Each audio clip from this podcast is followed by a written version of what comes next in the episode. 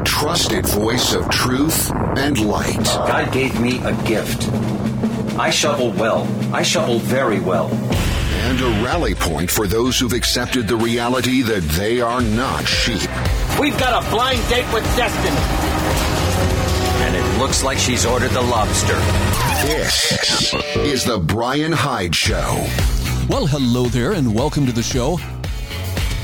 Oh boy, I'm going to apologize in advance for any sneezing or coughing or sniffling or anything like that you hear.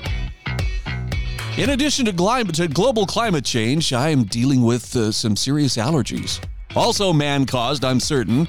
I'm just kidding, but whew, Mother Nature's uh, got her hooks in me today. Nonetheless, I'm glad you could join me, and I'm going to make it worth your while. I hope uh, you're tuned in today to revel in wrong think, to uh, take a little bit deeper look at some of the principles that underlie the various issues and challenges we are facing. And also, I hope you come for some encouragement that not only are you up to the challenges ahead, but I believe that you are specifically and specially called to be the person to stand up and uh, and do the right thing and say the right thing and just be an example of truth and light. I know that's asking a lot. So, you know, if, if you're headed for the exit, I don't, I don't blame you, but this is what we need. I've been thinking a lot about uh, just watching. I don't get too caught up in the whole, oh no, Trump's indicted again. It's interest, interesting from the standpoint of, you know, the, the mask is coming off as far as what government has become and, and what it has morphed into. And, and what we're seeing is not pretty and it's not very encouraging.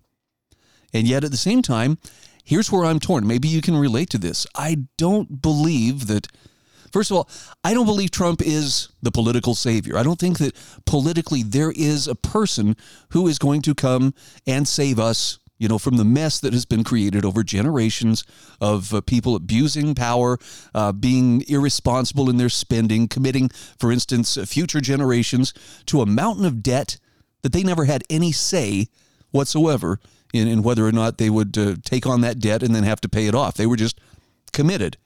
I mean, to me, that's that's almost a form of intergenerational theft or slavery. Now, having said that, I know that's kind of a bleak outlook. I do think that uh, the the problem's going to be resolved, and and if I can get just a little bit uh, less optimistic for a moment here, I think the problem is going to be solved when the system, as it currently exists, crumbles, when it absolutely falls apart and and destroys itself which I think it's in the process of doing. Now, don't tell that to the people in power because they're convinced, oh, no, no, with this power and with the power to, uh, you know, to mint money, to, to print it out of thin air, and to tell other people what to do, why we will be like gods on earth. They're going to be demigods at the very least. And they think they're untouchable, but they're not. And they're, they're going to learn that in a very hard and, uh, and lasting way. And no, that's, that's not a threat. That's just that's acknowledging human history. I don't care how great the empire, I don't care how, you know, uh, untouchable the leaders seem to be. They're not the ones in charge. So it helps me to remember that. Now, having said that, I wanted to, to give you a nice insight. This is from Thomas L. Knapp and uh, has to do with, with Donald Trump and the ongoing Trump indictments. You know, there are a lot of different opinions out there. I hear some, oh, well, you know, he's playing the long game. This is the, the government pause, and actually he's been in control this whole time. I don't think I believe that. Nor do I believe that, you know, hey, putting putting Trump in jail or or uh, getting him out of politics is somehow going to save the republic. It's not. But as far as having to choose a side, I don't see a side at this point that I'm really comfortable in committing to other than the side of truth. And Thomas L. Knapp says disqualify Trump, maybe, but not by ukase. Section 3 of the 14th Amendment is self enforcing. Steven Calabresi writes at the Volk, Volokh Conspiracy It is the supreme law of the land binding on each of the 50 state secretaries of state and their subordinates who draw up primary or general election ballots. Now, Calabresi believes former President Donald Trump has disqualified himself as a candidate for president per that the constitutional provision by per that constitutional provision by engaging in insurrection or rebellion against the United States. And that those secretaries of state must therefore ban his name from upcoming ballots. Now, when Calabresi calls the provision self enforcing, he means that no jury verdict is required. A Secretary of State simply decides that Trump is an insurrectionist, and that's that. It's over. He's done. He may not appear on your ballot, and you may not vote for him. Now, Thomas says, Look, unlike Mr. Calabresi, I'm not a professor of law, but I at least have three problems with his claims. First of all, Section 5 of the 14th Amendment makes it clear that no, it isn't self enforcing. The Congress, it says, shall have power to enforce by appropriate legislation the provisions of this article. That's a good catch. Secondly, the section he cites forbids insurrectionists to hold, not to run for office. And thirdly, when the 14th Amendment was ratified in 1868, there was no such thing as ballot access under which secretaries of state had any say over which candidates Americans could vote for. In fact, he says until the 1880s, all American election ballots were effectively write in ballots. At the polling place, the voter wrote out his choices or verbally dictated them to an election official if the voter himself couldn't write, or simply cast a pre printed ballot provided to him by his preferred political party. Yes, his. Women weren't allowed to vote until 1920. So Thomas Knapp says unless we credit the ratifiers of the 14th Amendment with prophetic abilities and assume they didn't really mean it when they assigned enforcement of the insurrection provision to Congress, and assume that such self enforcement also magically bypasses the court system set up to adjudicate claims under both the Constitution and subordinate legislation, well, then Calabresi's argument, you know, simply doesn't hold water. Now, he says, personally, I'm in favor of returning to the write in ballot which would inherently require that the election of an insurrectionist be challenged in the courts after the votes are counted. He says, actually, okay, I'm, I'm actually in favor of dissolving the government, but barring that, we should get the government out of the job of deciding who we may or may not vote for. And even accepting the legitimacy of the existing system, the only legal way to bar Trump or anyone else from the ballot is to prove to a court's satisfaction that he is indeed an insurrectionist which frankly doesn't seem like a very high bar, at least to Thomas L. Knapp. I do appreciate his insistence, though, on let's stick with what the Constitution actually says, what the 14th Amendment actually says. But more importantly, don't get caught up in the personalities. This is one of the great dangers of politics, and it has been, you know, all along.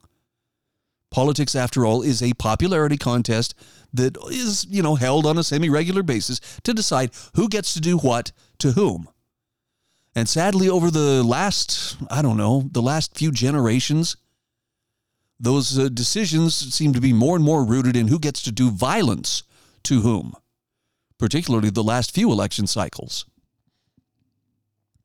So, my advice, for what it's worth, is don't put your hopes in personalities. If we had statesmen, and by statesmen I mean people who are more attached to truth, more committed to principle than they are to popularity, and that's what this is, remember, it's a popularity contest. There might be some individuals you would trust to say, you know what, get in there, clean house, and make it happen.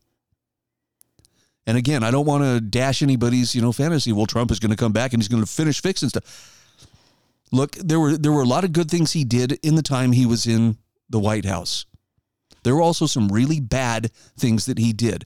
First and foremost is leading out on the the lockdowns and uh, the vaccines, particularly what became the vaccine mandates.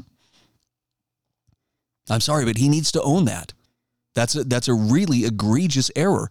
He should have fired certain officials that nonetheless uh, stayed in power. He had three years to do it and didn't do it. I know it's hindsight. And it may sound like, gee, what are you, some kind of anti Trumper? I'm just acknowledging the reality that whatever good he did, he did not drain the swamp. And in fact, when, when push came to shove, he found himself surrounded with swamp creatures as advisors who all participated in helping to take him down. We don't need a dictator. I know that right now things are starting to look kind of desperate for some folks, and you know we're waiting for our man on horseback, the one who's going to come in and with an iron fist set things right. You don't want to establish that precedent, and and it's all about precedent. Whatever power you may think, if you're if you're a really diehard, you know Trump is going to come in and he's going to fix this all, and he's going to be ruthless about it. if you allow him to use that kind of power against your presumed political enemies, you have just conceded that it's, it's okay. As long as the person's in power, they can use that to quash their political enemies. And one day that enemy is going to be you. Because no matter how well intended, your person is not always going to be in power. Okay, thus endeth our civics lesson. Don't give power to the government that you would not want to see used against you by people who actually hate you. Better still, break out of the political trance every so often and see how much of life doesn't involve politics. I think we give it way too much weight compared to how much value it actually adds to our lives. But for some reason, that's where our attention always seems to come back to. This is The Bryan Hyde Show.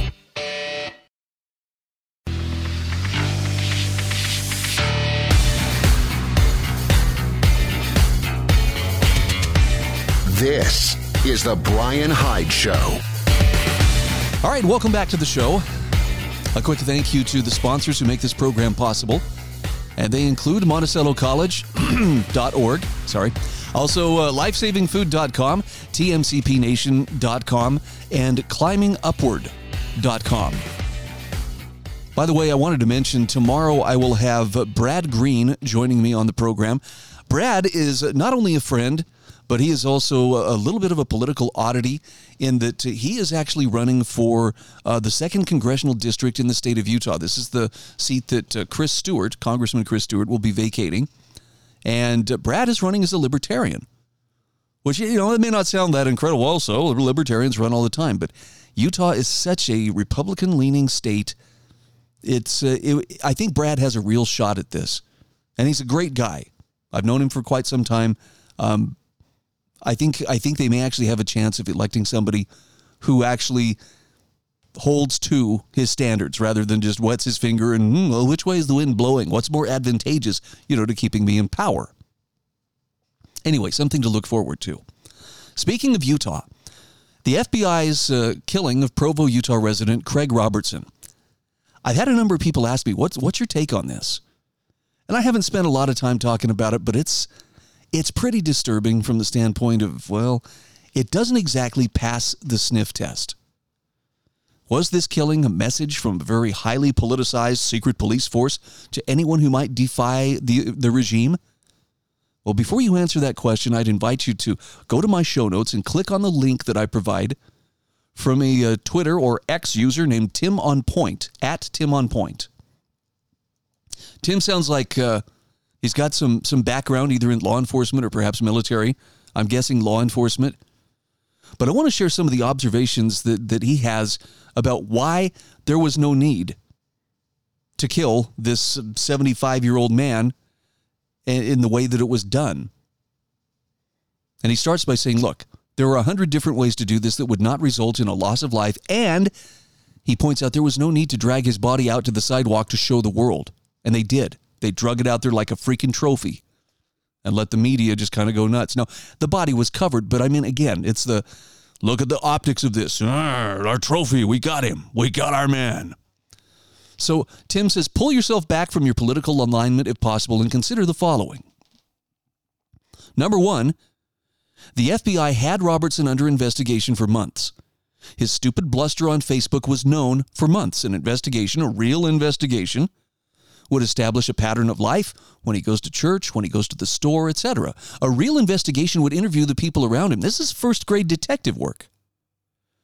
If you determine the guy's a threat, you follow him to the store, casually wait outside, and wrap him up as he leaves with his hands full of groceries. People present these low intensity opportunities every day. Number two, he asks, why the FBI? Why not local law enforcement? Now he says, I'm betting a large portion of local law enforcement is Mormon, the same church and church elders also. So if the guy's such a threat, why not approach him through someone close? Again, why the FBI? Remember, this is the same FBI that ran a pre dawn tactical raid against Mark Houck and his family for protesting in front of an abortion clinic in Pennsylvania after local and state authorities decided to bring no charges. In other words, another demonstration of power a Catholic conservative that time, another object lesson from the Department of Justice. Number three, he says before every tactical action, there should be a point by point risk evaluation. He says this wasn't, I hope, an on the fly operation because there wasn't a crime in progress. This was planned. What kind of risk is considered? And the basics are as followed. In other words, who's at risk? The agents, other supporting officers and technical staff, Craig Robertson, of course, and bystanders. When you breach a structure, when you breach a private house in the dark with breaching tools, weapons, and flash crashes, you instantly put the assault team and Craig at maximum risk. You put the neighbors at very high risk also, depending on what the house is built out of. Bullets go through walls. Even frangible rounds can go through walls and windows. When you plan an op, you're supposed to pick the lowest risk course of action that still provides success. This was the highest risk course of action, and unless the mission was a kill capture rather than capture, then the mission was a failure also. Someone made that risk decision or they had specific orders to execute the mission one way only. Okay, that's pretty chilling. Number four, he asks, why did they wait so long? His crimes were known months ago. When you wait until the last minute, assuming that there's a real threat, you remove choices, you remove better courses of action. Number five, he asks, why pre dawn?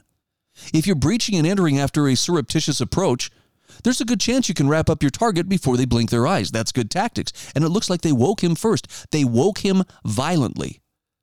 People make bad decisions when they are scared awake. Why? Well, because they're still 90% asleep. If someone smashes through your door at maximum escala- escalation, what's your first action? What's your first instinctive action? Because rational actions don't happen at O Dark 30. And a good cop knows this. Of course, bad cops know this also. If they screwed up their approach, a real possibility, it's the FBI's responsibility for what happens next. Number six, he says, I've seen hundreds of comments like, well, why didn't he comply? First, he says, read number five again about they woke him up. Second, how much time did they give him to comply? It takes time for a rational thought to work through, especially when you're mostly asleep, mostly immobile, and you have bright lights in your eyes, because a tactical flashlight blinds a person completely. The chances of identifying yourself while someone is blind is zero. Then there's the flash crash deployment. Number seven, a flash crash, and they're talking about, I guess we used to call them flash bangs, but doesn't knock someone out, or it might if it's really close. It doesn't make someone drop a weapon either. What it does is stun them, stuns them in their tracks for a brief moment. It dazzles them. A flash crash is also an offensive tool used to gain a brief advantage. A crash also makes someone completely incapable of complying. Number eight, he asks, what was the mission of an assault team? Why do we have assault teams, SWAT teams, etc., in American law enforcement? Think about this. It's a certain kind of guy who goes through the door for a certain type of mission. They like the action, the adrenaline. They're excited by the thought of putting someone down in the line of duty. Now, he says, don't get me wrong. They're well trained and professional at what they do. He says, I was that guy. What makes it work is wise leadership, someone who knows when it's time to let the dogs run or grab them by the collar and pull them back. Wise leadership doesn't get enthralled by the action. They stand apart, especially with other Americans at risk. Wise leadership asks questions before going out the door. Number nine, was he really a threat? Okay, Tim uh, on point says, My inclination says no. He's an obese invalid who was also a caretaker of someone else. He had reason to live. Did his profile, built through the excellent months long investigation with interviews of people who know him, his pattern of life, etc., really say that he was a threat? If yes, then why did they wait for months? But let's say he was for a moment. Number 10, was he an immediate threat? Was Craig Robertson an immediate threat to the President of the United States? We know the answer. It's no.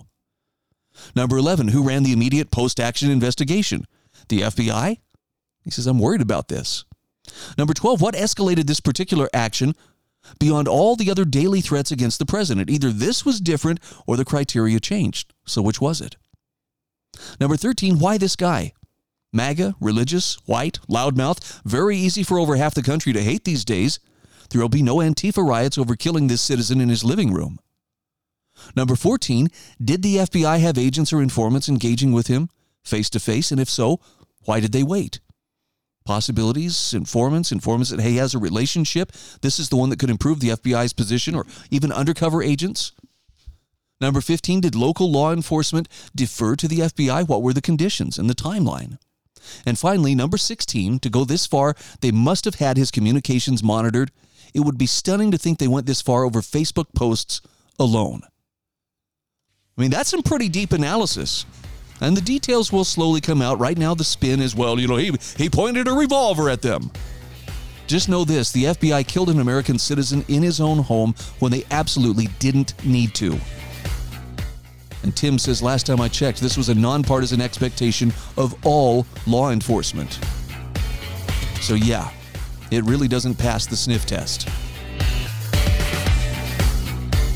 This is The Bryan Hyde Show.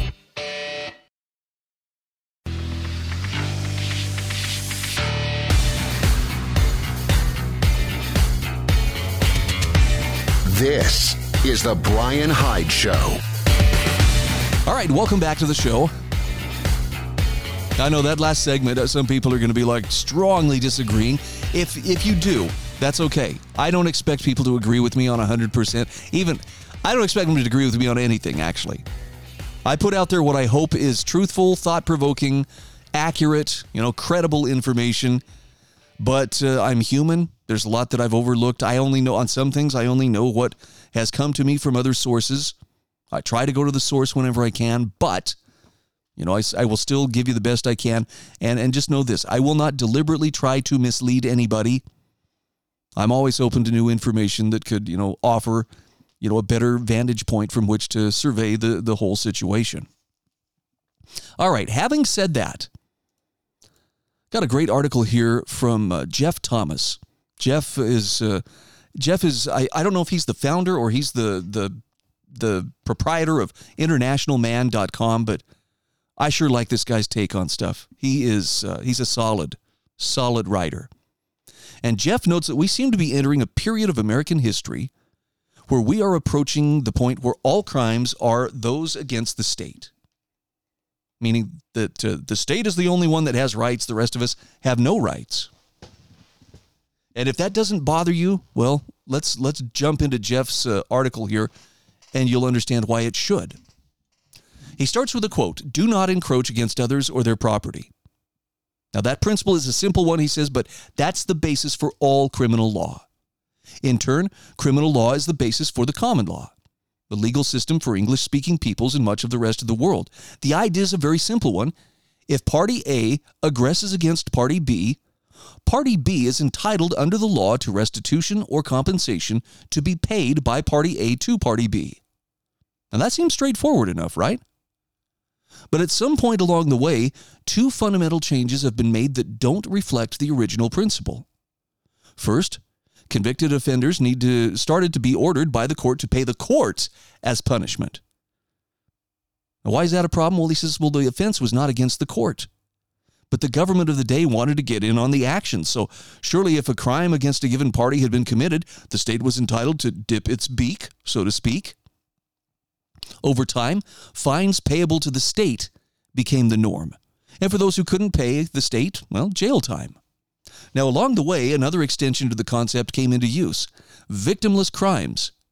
Increasingly, laws were passed by governments to make actions unlawful when there was no harm to an individual or his property. So, uh, for example, recently the state of Michigan passed Law HB 4474 against hate crime, which means any perceived slight against another person, verbal or otherwise. The law recognizes such disparate slurs as those critical of gender identity, religion, race, sexual orientation, ethnicity, age, or even affiliation with a group. Incredibly, the law extends as far as the outlawing of unacceptable pronouns. The punishment is imprisonment of up to two years, a fine of $5,000, or both. Now, clearly, this is a victimless crime because no physical damage has taken place. And to exacerbate the logic, the fine is to be paid to the state rather than the injured party. Now, of course, any sensible person would be shaking his head in wonder at such a development when added to so many other changes in law that appear to be both ludicrous and often contrary to mortality, morality, rather, he might understandably comment they've gone mad. But when governments that are already habitually overreaching appear to be going mad, Jeff Thomas says it's a good idea to step back and calmly examine whether there might not be a method in the madness. So, for example, on the surface, quite a few governments, most notably first world governments, have been passing a plethora of laws for which there is no victim, but for which the government is the recipient of damages.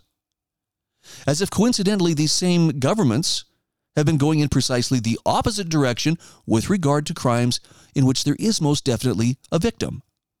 And he gives a few examples of these. For instance, looting of stores and other businesses or other places of business. Under the claim that the prisons are too full, governments have been determining that theft or looting that amounts to less than a given dollar amount is not prosecutable, essentially legalizing the crime of looting. How about destruction of property due to rioting? Rioters are habitually arrested, only to be released without being charged. Owners of the property that the rioters have burned or otherwise destroyed are no longer entitled to restitution or compensation as they once would have been. Then there's decriminalization of people taking up residence on public property. Tents may be pitched on sidewalks in front of stores, discouraging residents from frequenting stores and destroying businesses. Concurrently, the homeless are assisted by the state in drug dependency. Then you have loss of bodily rights. Laws that call for forced vaccinations are blanket laws that allow a government the authority to control whatever goes into the body, whether medical or nutritional. And then there's systematic elimination of parental rights. Parental rights are being removed from parents to allow school authorities and medical professionals to dictate what they wish to physically do to children free from prosecution. By the way, in addition, pedophilia is in the process of becoming decriminalized.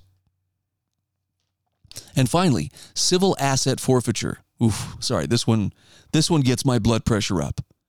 Police and other authorities have since 2008 been legally allowed to stop people on foot or in a vehicle to conduct warrantless raids or to conduct warrantless raids on homes.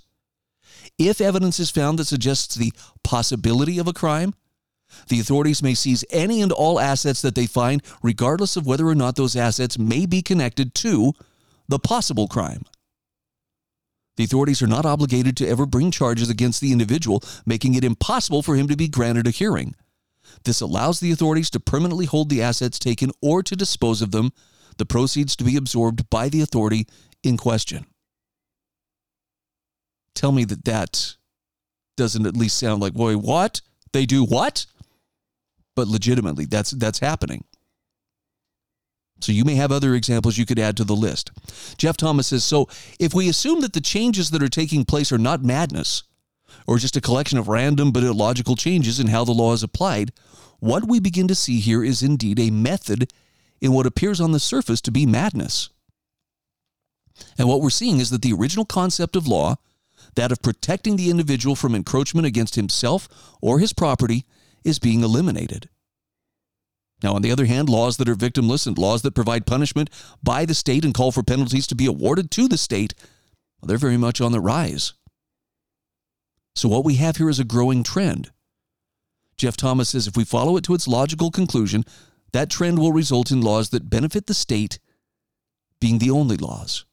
Put another way, the individual has no rights. Only the state has rights. In the future, the only crimes will be crimes against the state. And he says, let that last bit sink in for a bit. Historically, freedom is lost when a nation becomes complacent enough to give it up willingly. Much of the first world is precisely at that tipping point right now. The question is whether those people who once enjoyed liberty will now push their heads in the sand and pretend that the most basic freedoms are not now being lost. Ouch.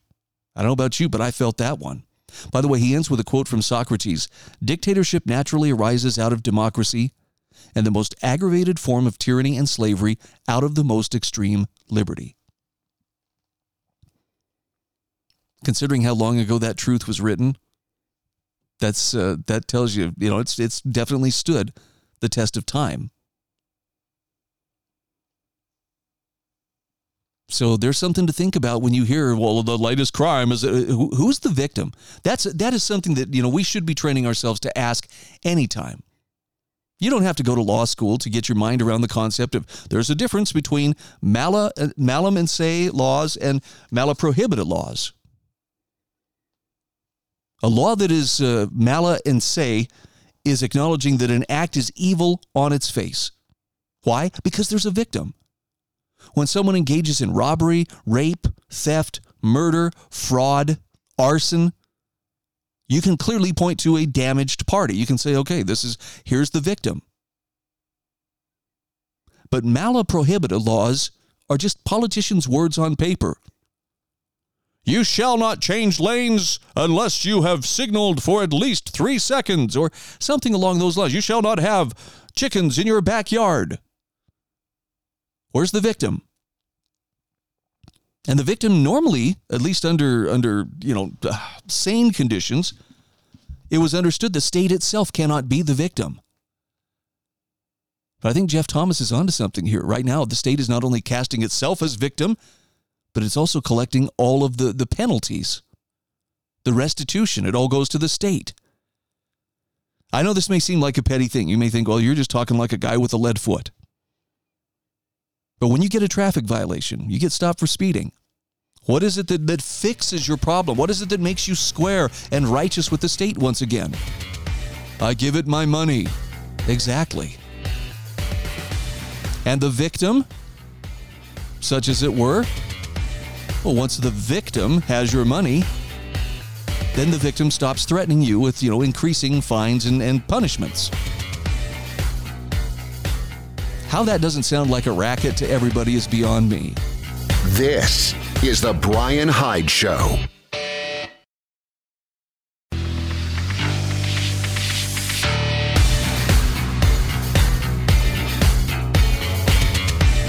This is The Bryan Hyde Show.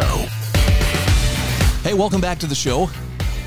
Got a couple articles to share in this final segment, including the article of the day We'll get to that in just a few moments. Uh, since I was on the, the topic of crime, and uh, you know, we have this this uh, this romanticized myth of well, you know, crime was very high in the Wild West. Why there was no law, there was no government, there was no infrastructure and bureaucracy to regulate the people and keep them under control.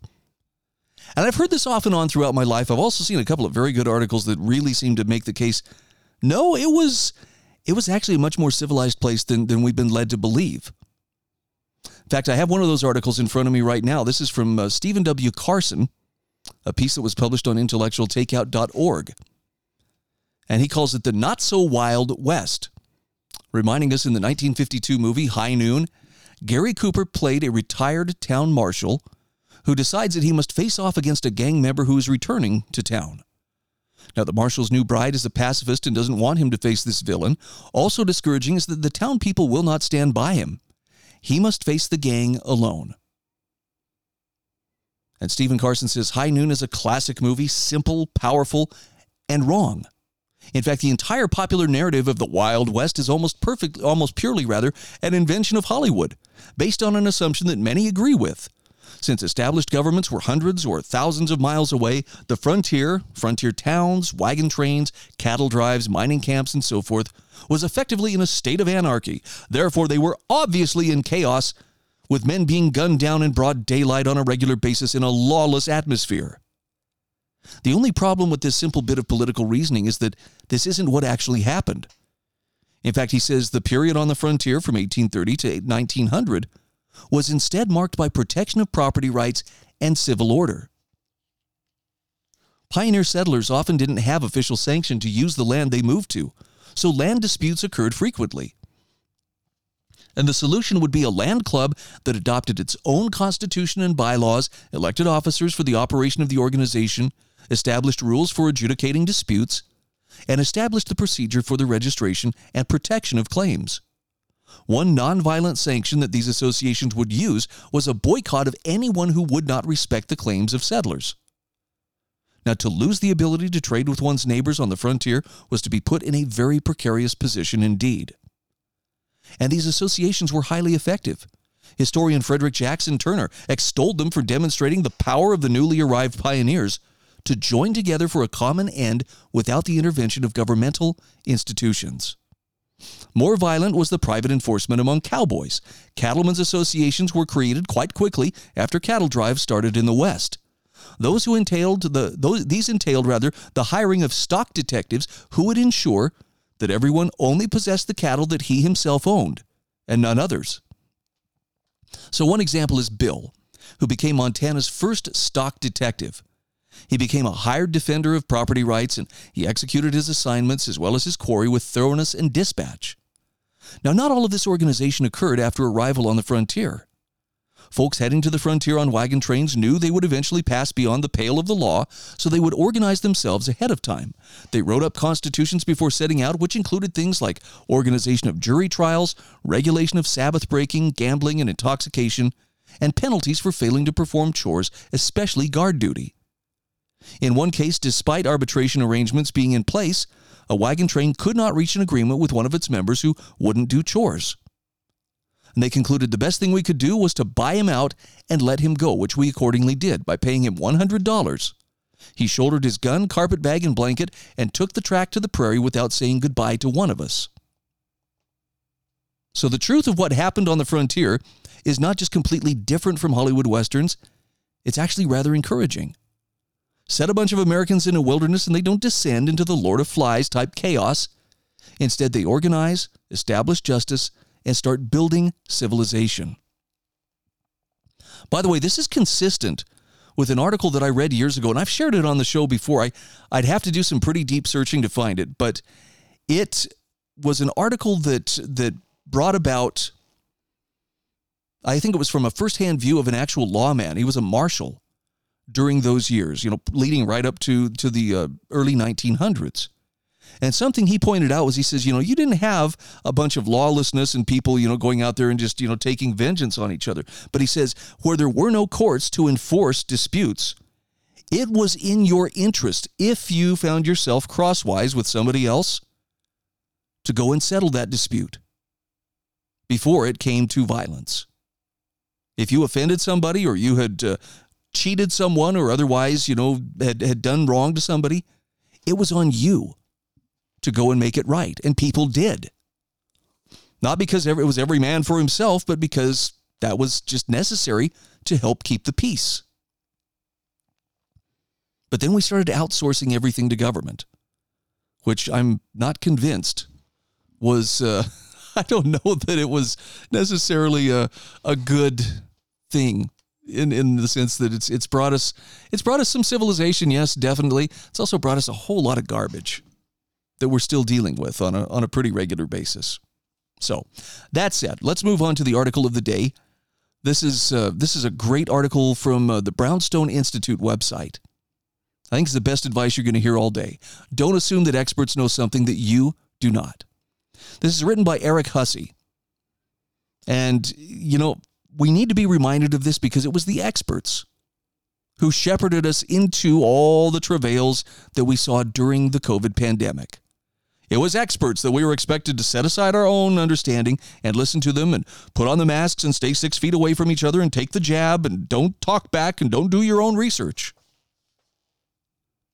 So Eric Hussey says it's about brains, really.